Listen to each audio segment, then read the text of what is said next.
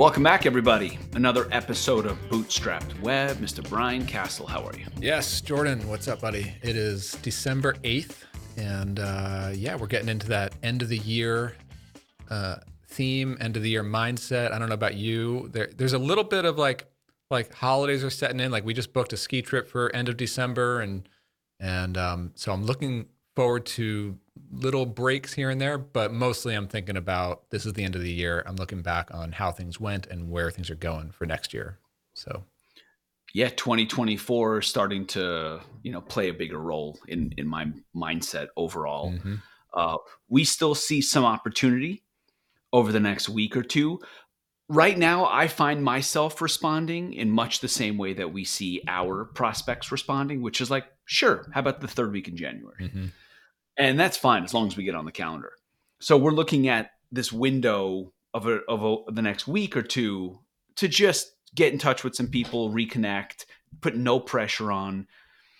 But that's almost like a uh, like a, an analogy for what's going on in my brain, where I'm taking my foot off the gas and starting to think about family. Last night was the first night of Hanukkah. We're going to out of town for the hot for for Christmas and New Year's, all that, and then at the same time, mentally, I'm like, gathering strength like you know i really want to get off on the right foot in january. Yeah. Yeah for sure. Me me too. Um yeah i think actually clarity flow took a took a bump forward like bump up. Like it had a pretty good november and there are some like we're not out of the woods yet i would say but there are some bright spots in our metrics specifically our trial to paid conversion um, has been steadily improving month after month. Uh, okay. From like October, November. If this continues in December and January, then mm. things hmm. could start to look pretty good in just in terms of the trajectory. Like nothing like hockey stick growth here. Um, we're still very far from the eh, target, if you will, the milestone. But like the, um, we're w- the one thing that I'm really happy to see in Clarity Flow is I talked about how I shipped the um, uh, the self-serve demo. Okay. Self-serve demos on the front end on the marketing site, and then I shipped like the same thing in the app in the onboarding flow, and that's like a series of videos. They're like freshly recorded videos showing all of our new newest features, and I'm since since launching that, I think about five or six weeks ago now. Trials have been slightly up. Um, meaning like visitors to the marketing site, they, they are requesting the recorded demo. That has replaced my live calls, which is nice. Like I don't have all like a crazy calendar like I had before that with doing demos. Um, and and I think it actually delivers a much better demo because it's like optimized, recorded. Let me walk you through. Yeah, you don't forget something that you meant to mention. Yeah, yeah, or I don't get like thrown off track and all this different stuff. But but then once they're in the trial, now I'm immediately it's like noticeable. First of all, the trial to paid conversion is is improving, but I actually see like users are easily finding and using and engaging with all of our features whereas before we had all these features that people were just not finding where they were or they thought they didn't exist or they had trouble even understanding them um, and i'm noticing this not only in like the usage stuff but like actually an increase in customer support since launching the onboarding. And you would think that that's like a bad thing, but I see it as a good thing because um, the customer support tickets that I am receiving now are more like well informed. Like these are customers who are asking much more informed questions. It's clear from from the questions that they're asking that they are much more deeply using the features that we have and and trying to get a lot more out of the product because we now have a lot more in the product. Um, mm. And so I, I, even though it's a, it's definitely a noticeable increase in like the number of emails in my inbox every week from customer support. It's like these are customers who are really using it, and that's a good sign. I think. You know, it's not that I, I would not characterize it like you see these like tweets about product market fit and the market is uh, is knocking down your door with demand. It's nothing like that. But we get a steady flow of organic demand every month, and we're starting to convert and engage them better. I, I think as a result of the onboarding stuff we shipped. You know. Yeah, that's that's pretty interesting in terms of the the the effectiveness of the format that you're delivering that information through. Mm-hmm. Yeah, I wouldn't I wouldn't mind seeing some of that. yeah, yeah, man. Because uh, it's hard to visualize uh, where that lives. And you know is it a screen that you can't avoid when you first walk in? Is it tucked away? Is it some combination? The way that i set it up is so if you sign up for a trial well first of all you can just see it on the marketing site by like going to request a demo you enter your email address it takes you to the page where you could see all these videos that's you're, you're still on our marketing site you haven't signed up okay. for a trial yet cool. but Out in front. but then if you sign up for a trial what'll happen is um, it does pop up like a big modal window, kind of like covering up your view. And you can press play on the first video, but you can eat right away, like click out of it if you want to get out of it.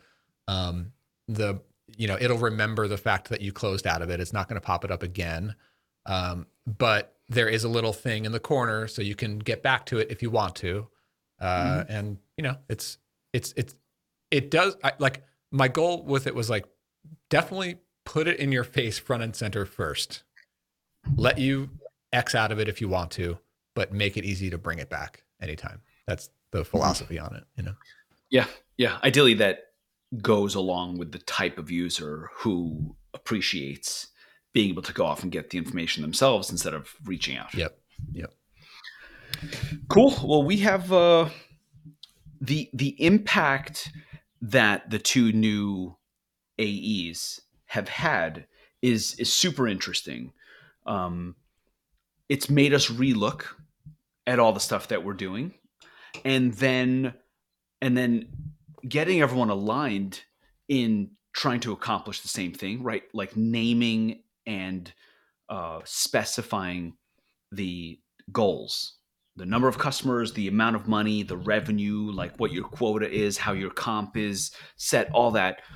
Uh, really what that does is it just it just makes sure that everyone's everyone's in line in terms of the same goals and then you start to see where people's ideas are on how to go about those goals so it, and it ranges um, for example one of our one of our account executives after watching a bunch of recorded demos and then joining a few demos over the last few weeks uh, her take on it was when i see the reaction of the person in like the 10 minutes that you are showing off the product the reaction is so positive that she's starting to identify that the part of the process that allows people to go from i'm interested in it to i'm using it like that part of it she's like more people should be getting to that step based on the excitement and interest that i see on the call so she's starting to look at that and say, well, maybe what we need to do is lower the barrier to allow them to express that interest. So maybe we should be offering accounts. Maybe we should get them in before we do the technical call. Yeah. Maybe so like what's should... normally from the demo, what's normally the next step? The next step is normally a technical scoping call with someone more technical on their team. Yeah. And so, right, they still don't have access to an account. They don't have a login. It's not connect. All this other stuff. And it's not like we just made that up. We've adjusted the process, yeah. but we're definitely not done adjusting. Mm-hmm. Um, hmm. Yeah. So, so we are we're like really focused on learning over these last few weeks. So we had a demo with a large merchant this morning. And then as soon as that gets done, I take the recording and I, you know, put it out into Slack. And then people start asking questions about it. And then they kind of think their their take on it. So there's a lot of there's just a lot of focus uh, in that part of our company. Yeah. And it ranges from right i, I had my friday like wrap up call uh, with the sdrs it was actually only only one today because one's out.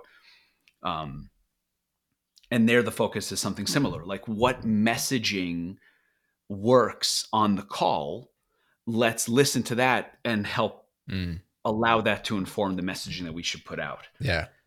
Yeah. That makes and, a lot of sense. Yeah. Like, like which, which benefits seem to resonate most. And I, I've started to do that a lot with the mm-hmm. messaging mm-hmm. and like the copy on the, on the site and in the emails and like start to name features differently based on how, what my customers call them. You know, like we have like a feature that we called programs, but really people are using it for courses. So now basically everywhere it's called a course, even though okay. in the database they, is still a program. yeah. Mm-hmm. Um, yeah. So, yeah, you know, things like that. Uh, so yeah, what what else we got? Um, so again, we're we're thinking about like December, end of the year, uh, 2024. Are we are we up to? I, I know that you and I probably don't do the the formal like listing our goals for the year like we used to in years past, but um, mm-hmm. I know we definitely get into this like headspace around this time of year of like, yes. how is 2024 going to be different from this year? You know.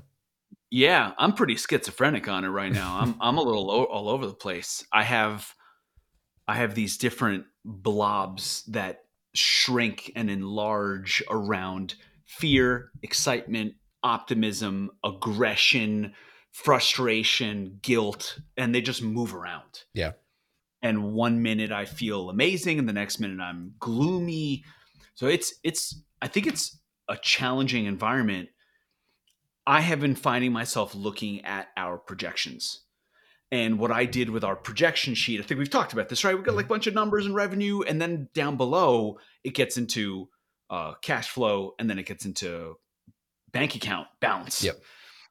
And that is just where I live. Yeah, and there's and, like a there's like the the the current scenario, the the realistic scenario, the oh shit scenario, the yeah, you know, I, I've yes. I, I've been going through the same exercises. We've been talking about it over the last couple of months here, and and yeah i mean and and the different blobs of emotions like it's all too real man it is all too real yeah you know? No it's it's difficult and these are moments where i really appreciate having uh, rock and jess you know working very closely together for years because i i, I need it sometimes mm-hmm. you know uh, rock uh, rock's in a good strong place and he's optimistic and it really helps me It's really helpful because I, I think being tasked with my ultimate responsibility of making sure there's enough money in the bank is just stressful. Yep. Because it is a combination of go to market stress, getting pipeline, closing deals, pricing properly, getting them onboarded, collecting money, all that stuff.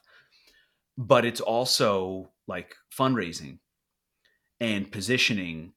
And so, you know, you you have to be in an optimistic place you know to, to like to, to do well that this is the one of the core things that i'm always so jealous of folks like you who have a strong business partnership with someone else i've been solo uh, for my whole career here and um yeah. and still very much solo and so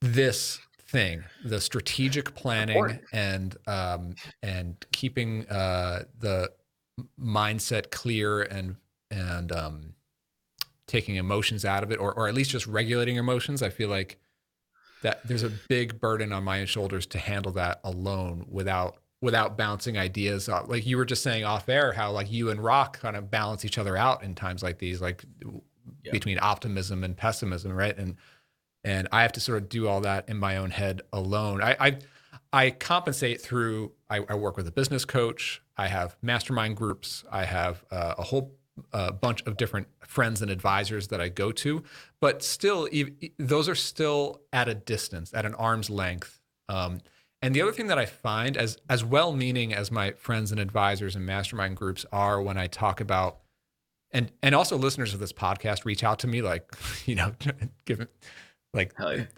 you know, to be clear, like I, we only share about roughly half of the picture on air. There's a lot that you, that you can't share publicly, but the. Yeah, you know the thing is is is that like i think by by most people's nature uh, or founders nature is like you hear a problem all right let's try to strategize a solution to that problem. And so when i talk about things with clarity flow and the runway and the to profitability and all this stuff it's like oh well did you try this or that or, or this strategy or, or that strategy to to increase conversion rate here or there? It's like yeah like we're always doing stuff like that and we have stuff going like that but i but i have come, had to come to a higher level bigger picture and you know talking about those like blobs of of, emotion and mm-hmm. switch moving through those at this time of year i look back on the last three years and i feel like i even though i i have some wins and and and progress made with with clarity flow and everything it's it's also like well i think maybe my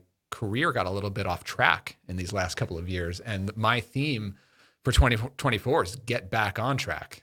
You know, um, get, I, I feel like for, I've been self employed for 15 years. And the first 12 of those years, like I was on a more or less steady stair stepping progression of progress. And I feel like from 2021 up until now, it's sort of paused a little bit and i need to i need to get back on the on, on, on the staircase if you will. Um, yeah what do you what do you do? What's the conversation like in your head to get yourself back on track? Like i i can talk about that on on my side. It is like it is a bit of a conversation. Oh me it's too. not just i'm gonna feel better. Ready? You know it's not me that. too. It's it's very much that. And i mean literally this is this is I, I do a lot of journaling um ty- okay. typing, but I also actually do like audio. Like I literally like do spoken kind of audio journaling, uh, and then I listen back to myself. oh, so you, you really talk it out? Basically, yeah, because I, I find that that helps. Like I, I almost sometimes I actually do share it with a with a mastermind group or like a private podcast group that I'm in. Um, but most of the time, I record as if I'm presenting to a group uh, because that that's that that does help okay. get it out of your head. Because when it's in your head, it it might make sense to you theoretically, but really there's a whole bunch of bullshit in there. But when you have yes. to speak it out and make the case and present, um, or pitch, or you know, that's where shit gets real. And so, but yeah. you know what? But I so also over the last couple of months, I I did a lot of actually presenting to to friends and mastermind groups with like the I've been talking about how I'm starting up this new um or like uh you know shifting focus with clarity flow and moving into the like starting up a new business that I'm calling instrumental products. It's this like media brand. I talked about it on the previous episode. Um I haven't shared all the details with my friends and advisors yet but the but I have multiple times shared like like in the last two months that that that projection spreadsheet where I would have to like kind of walk through my logic on like here's where I've ended up in the last couple of years. Here here are some like strategic changes that I need to make in focus and and these are the different paths that I considered and the logic and just stepping through the logic of like here's here's where I landed on this decision um and uh and yeah just kind of going through it. Um, and and so like where I where I ended up was, um, like just a few months ago, I was still in the mindset of like, let's just do everything possible to make Clarity Flow work as a business and get to profitability with this sense of urgency within this time frame before runway runs out. But I have progressively over the last couple of months, and now I'm solid on this decision and direction, which is like, mm-hmm. No, I'm done trying to play the urgency game. Okay. That's, that's it. Like I'm, I'm done with that. And now my mindset is Clarity Flow will take as long as it will take to become a good little SaaS business. But in the meantime. I have to operate, go back to my roots and mm-hmm. self fund and bootstrap a new business and get back on my feet and cobble together an income in the in the early months of 2024 while building a new asset that can grow profitably and sustainably and be something valuable uh, for a long time to come. And for me, that's that's audience first. I'm, I'm building, I'm, mm-hmm. I'm, I'm, rebuilding or reviving the audience game in 2024 with this thing that I'm calling instrumental products. So mm-hmm. that's, that's and, and that and that gives Clarity Flow the time and space. Yeah to continue growing. Yeah, and, that, and, like people have been, and, and as I try to explain it to some people, like they're they're like, well, how does that help you sell more customers on Clarity Flow? Well, like I I really these are just two separate businesses. Mm-hmm. I, I have a portfolio that includes two businesses, Clarity Flow and Instrumental Products, and that's how I'm operating going forward.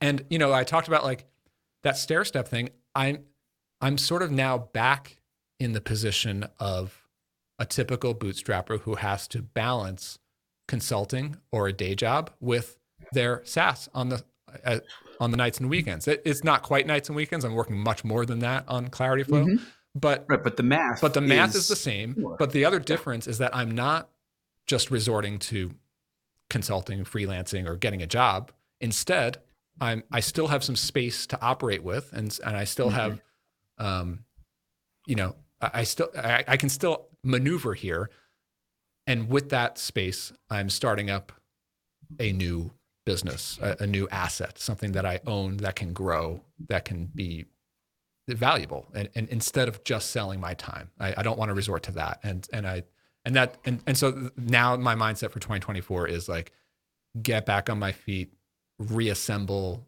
the profitable self-funded thing and just get back on the on the staircase if you will I, think what you just described in the journey from going i'm all in this is exactly what i'm doing and getting to a place and being comfortable on altering that strategy, I think that will hit home with everyone listening because you're either in the middle of that arc or you have experienced it in the past. And it is really hard to know when to make the switch. And it is this ongoing conversation and then being straightforward with yourself and and optimistic sometimes and then balancing and getting to the right conclusion i mean I, if i look I, I and it's impossible to know if it's right and you're always going to have regrets i look back and i have no doubt that i didn't do the optimal thing multiple places along the way yep. Even like if i think about like card hook like uh, sometimes i think back I'm like I could have just kept it. yeah. I could have just kept going. I could have done the it. same with audience ops and Productize. I, you know, those are businesses that were that made me a, a, very nice financial income for multiple years there, and I sold them off. And um and and and I right. and that was like a big bet that I made in in 2021 was like let's go all in on one thing. And here I am. I, I kind of I have to sort of backtrack on that bet a little bit, you know. I, I, hear you. Yeah. But I, I also um, look back on, um, I, you know, one friend asked like, well, maybe you can look back on some of these strategic decisions and see where you, what you can learn from them. And, um, I've done a lot, a lot of that. Um, but I also, like in the, in the zip message to clarity flow business, there were multiple big strategic changes, obviously, like, you know, going to freemium and then turning off freemium and then niching down to coaches and then changing the name to clarity flow and raising sure. the prices. Like these were all big moves that that we made. Um, and even early on like the the decision to sell my businesses the, the decision to take a little bit of funding. And i don't really regret any of those to be honest. I, I think that all of those decisions if i look back on them I remember the reasoning that I had. I remember the yeah, yeah. I remember the information that I had on my plate that I considered, and I think given the given the information I had, I I think I made the right choice in all of those. But here I am three years later, and it it didn't yes. pan out the way that I had hoped. But yes, but that that's not, just how how it went. Like it, like I, I can't really change that at this point, you know. No, no, it's it's it's not it's not regret. It's something else. It's just like you just looking back at your old self, being like, "Nah, if if you only knew, yeah, you, you would have done X and Y." But okay, here we are. Yep. Um, yeah, twenty twenty four. You know, I, I I have found it interesting, um, that I'm usually very optimistic as like my default, and I mean, it definitely has something to do with like you know war and a lot of bad stuff happening that I found myself more pessimistic lately. Uh, but Rock has been extremely helpful in in helping introduce optimism with more objective uh, points. Mm-hmm. Because because a lot of it's emotional and your state of mind and whether uh, that that impacts how you look out into the world, whether it's you know optimistic or not. So it is helpful to come back and effectively like list out the reasons why you were optimistic a month ago that you're just not thinking about right now yeah. or not or you're not admitting or it's not top of mind or whatever um, again I, have been solo in all my businesses so i'm, I'm always kind of curious what the dynamic is actually like between co-founders um, okay. like do, do you have i know obviously you talk about like the product and you talk about like whatever current strategy you're currently working on. There, there's like there's like work related things that you, that of course you talk about. Mm-hmm. But do you also have I mean at the co-founder level, not not even like other and anyone else who is not like an equity co-founder. So like so just the co-founder level. Are you talking like in like mastermind style, like um, I don't know, like how, like it's, optimism, pessimism, like what if this or that happens? I don't know. It is it is a a rolling, ongoing conversation, and it it moves back and forth between asynchronous and then in person. So Rock and I have a weekly call on Tuesdays for half an hour, basically just to see each other. Yeah. And be like, how you doing? What's your what's your week like? What are you working on? Anything important you want to talk about? That's sort yeah, of thing. But you're still talking like daily, but async. We're talking daily, yes, uh, and and we're talking. Have a great weekend. Sending me pictures of the pizza he's making with his family, mm-hmm. or or a new video of his kid riding a bike. Or so there's a lot of like love mixed in, mm-hmm. and that feels really important because that builds up the trust. I mean, you know, Rock has seen me go through. I've seen Rock go through hard times, and I kind of get this sense, even though we're not seeing each other, on where he is and what he needs and he gets the same. You know, he has seen me struggle over the past two months and has still been able to say, hey, don't go dark on me. Mm-hmm. You know, don't go pessimistic. It's going to be okay. So, all that ongoing relationship building um, allows us to jump in very very quickly into into business related stuff and we have learned over time how the other person operates for example yesterday I pinged him with a somewhat crazy idea. Not completely crazy, but he knows that's part of my that's the process. thinking and pro- yeah. yes that's just hey I, I, got this weird gotta get thing. it out. Yeah. Right what if we did this? And he's like well that sounds like a different product yeah. but i'm not going to shoot you down right now. Yeah we're going to let it marinate and we'll talk about it on tuesday. And by the time tuesday comes around i might be like that was just a silly thing. Don't worry about right. it or we might go deeper in. So it, it dips in and out on asynchronous and synchronous, and um, that's cool. I mean, where we where where we where we really line up is we have a lot of similarities and we have nothing to do with each other you know like like israeli guy living in the us and then slovenian guy but what we have found is that at the core, we want the exact same thing. We are hungry and ambitious to the point of desperation. We want it so bad. He's a kid from Slovenia from like a farm town, and he knows what the world is like now, and he knows what success looks like, and he wants it. Mm-hmm. And I'm same thing, born on a freaking kibbutz, and this, so we both are so hungry in the same direction. Yeah, we always have that as our common north star where we're like, we're not going to fucking fail. We're not going to, we're just going to do it. We're just going to figure it out. We're going to do it. That's how we've always done it. We're not going to fail. Yeah. Yeah. So that, that part of it is so deeply in common. It's a, it's a beautiful thing, especially, you know, you, you know, you know, it's like a golden partnership when you see, when you see co-founders start a second company together you know, you guys went from Card Hook to like you, you didn't have to start Rally together, right? Like, yeah, I, I, um, I, think we would do a third. I'm sure you would. You know, like that yeah. that I mean, of course, like you know, it's like uh, that. That's when you know you, have really got something. I think. Um, and and again, like I I have friends who have uh, incredible business partnerships that I'm. And, and I came really close to partnering up with a couple of different people a, a, few different times in my career, and and I think those would have those are still people that I'm friends with, of course, and and and I think would have turned into really great partnerships. But for different circumstances, just didn't align um, in terms of like timing or the product wasn't right or you know this or that. And like um, that's the hardest thing about partnerships is that like you can't just say like if if you are solo you can't just go out into the market and say like I'm a developer I need to find a business person as my partner or I'm a business guy growl and I need to find a, a technical partner and then partner up and we'll be great. Like there's so much more that you need to be lucky with to to mm-hmm. you know in terms of like life circumstances chemistry you know relationship and skill match yeah. you know yeah yeah and the longevity of the of the relationship is is a challenge and it's especially challenging if the business doesn't just work yes early on Yeah. because the that's that is understandably where people look around and say, "Is this where I should be spending my time? Is this who I should be spending my time with? Should I can I be doing something better?" Mm-hmm.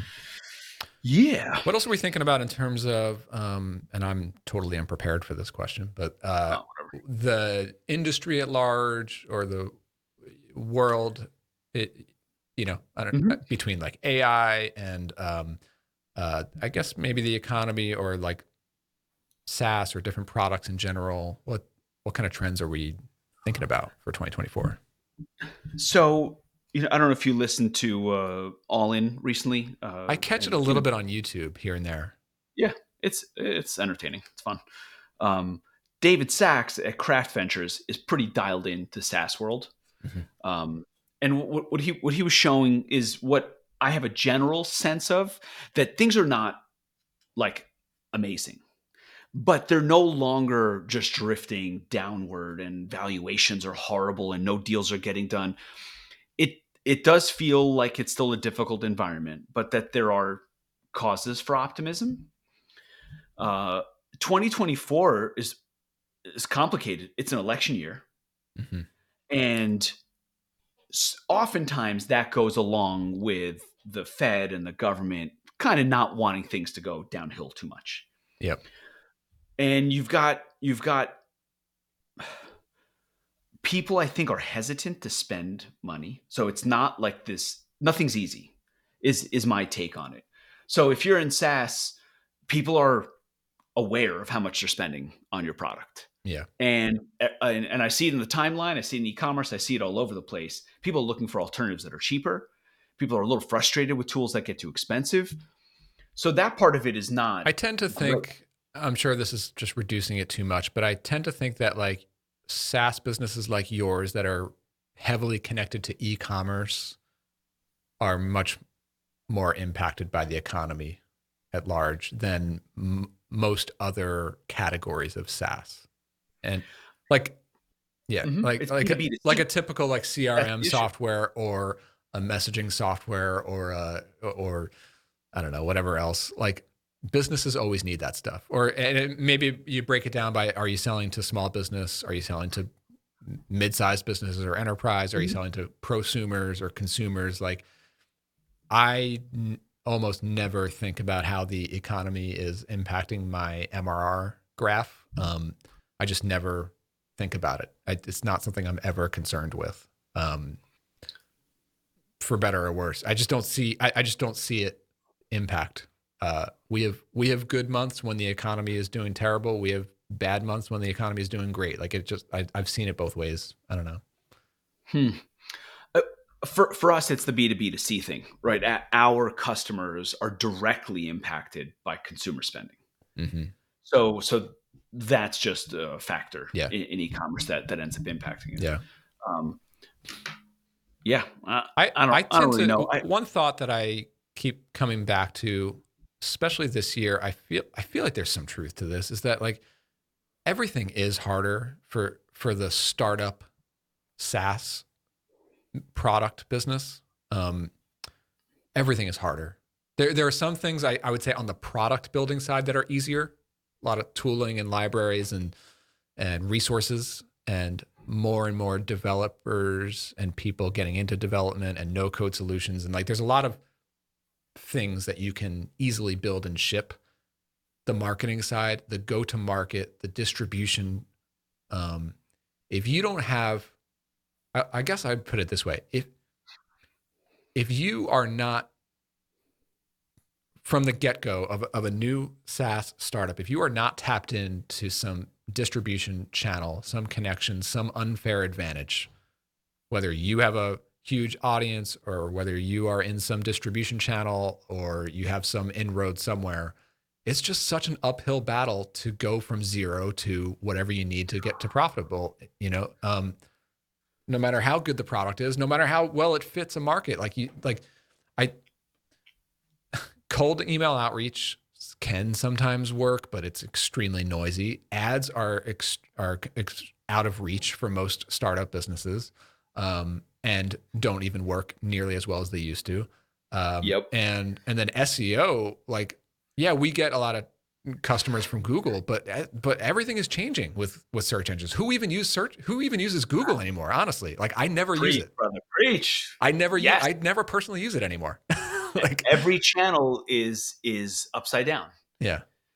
It and the competition is so severe. I don't know what the answer to it is. My answer to it historically has been uniqueness and a compelling enough product that you can't really get anywhere else. Yeah, I and, think and I like can... and the the dark side of that question is like competition is like through the roof. Every single category is competitive. Every single one. Yeah. You know. Yes. And and and there's always um factors inside of your market whether one of your competitors is public and has infinite money or the other one raised so much money from VC. We have we have one, not our main competitor, Bolt. Uh, another one They've raised like $50 million. They still don't have, it's like four years in. They still don't have a product. Mm-hmm. And they're like hiring salespeople. You're like, what, what is happening over there? And it just changes the nature of our market. And everyone's got these weird issues in their markets. Yeah. I don't know if the answer to that is build an audience that feels like at least something that's that's relatively in your control. Yeah, I, I but, like I, am going in that direction for this instrumental products brand Mm-hmm. But that's that's what I'm building as like a media brand. I don't I don't see the audience thing as being a good solution to market a SaaS. Right. If you're selling if you something have to an audience, like if you have a, a, huge audience and then you build a SaaS to serve your audience, th- all power to you. You're you're off to the races. It's going to be awesome. E- yes. Easy out of the gate. Um, of course, it's not a long term growth strategy, but like y- you will easily get to profitability pretty quick if you start with a huge audience.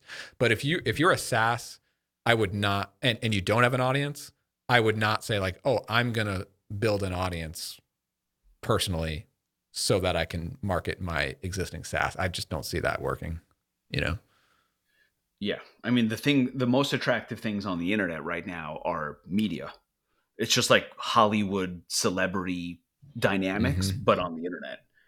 And that that's who's making what appears to be easy money but we're looking at the very tip tip top of that media pyramid. Yeah. Uh, literally people that we all know and recognize their names. It's lit it's like celebrities in hollywood just on the internet. That's that's a bad thing to chase in, in my opinion. Yeah. I mean personally the again getting back into what i'm looking ahead for for 2024 when i if if my goal is to get back on track uh in terms of like generating an income and building an asset I one option was to try to build another SaaS, and I immediately threw that option out because that's not a fast way to to to, to solve that problem. The the fastest way and also the most attractive to me, like creatively, is is to build a content media business. And the more that I learn about YouTube, especially, um, the more viable that is. It's certainly not easy, um, and it's not super fast, but there is a direct path, and I could see it with everyday people who are doing exceptionally well on YouTube with audience growth. And that's, but that's not to sell a SaaS. That's to revenue wise, you can get into sponsorships, you can get into courses, community. Yeah, things, I was going to things like that. that. and model is like. that that's where I would think that that business model is. The, um, the people who you look at there and you are like naturally envious of their model, like what what is that model? I think it's it's now it's become known as like the creator business. The create okay. um and um yeah, so is it does it lend itself more to sponsorships to uh, there's multiple to there's multiple revenue so um i would say the most the all right the the most common way that this type of business is modeled out is at the top of the funnel you have a large and growing audience and that's very commonly a YouTube channel and or um, a, an email newsletter. No, sorry. The, in terms of top of funnel, you've got YouTube channels are very popular.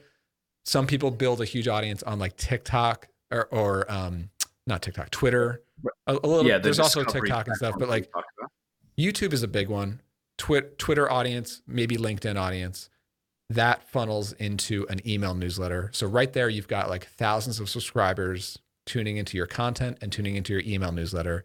From there, your revenue options are sponsorship, meaning I would say you could just do direct monetization with YouTube, but that's like the least interesting and probably the least revenue. Right. Option. You have to get some big numbers. The more interesting thing on the sponsorship side is direct sponsorship with brands. And you don't, and depending on which industry or space that you're in, you don't even need a massive audience to start to reap the revenue rewards of that. Um, right. Especially if your audience is a valuable yeah like, like if your audience are developers or businesses or startups or or some anything in like the financial space you could have just 10,000 YouTube subscribers and start to have thousand dollar sponsorship deals mm-hmm. multi-thousand dollars you know like so so there, that's that's one immediate thing um, and then not immediate but like in the not too distant future and, but then the other the other obvious ones are like sell courses or sell a membership or sell some combination of both. Um, and I and that's also where you see these creator brands like making a ton of money.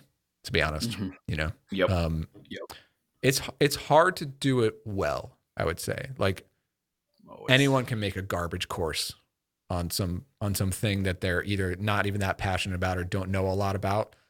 Um, but I think the key is to connect with the audience in a, in a certain journey. So like um I I identify that this large market of people in the in the in the world or in this space all aspire to go from A to B.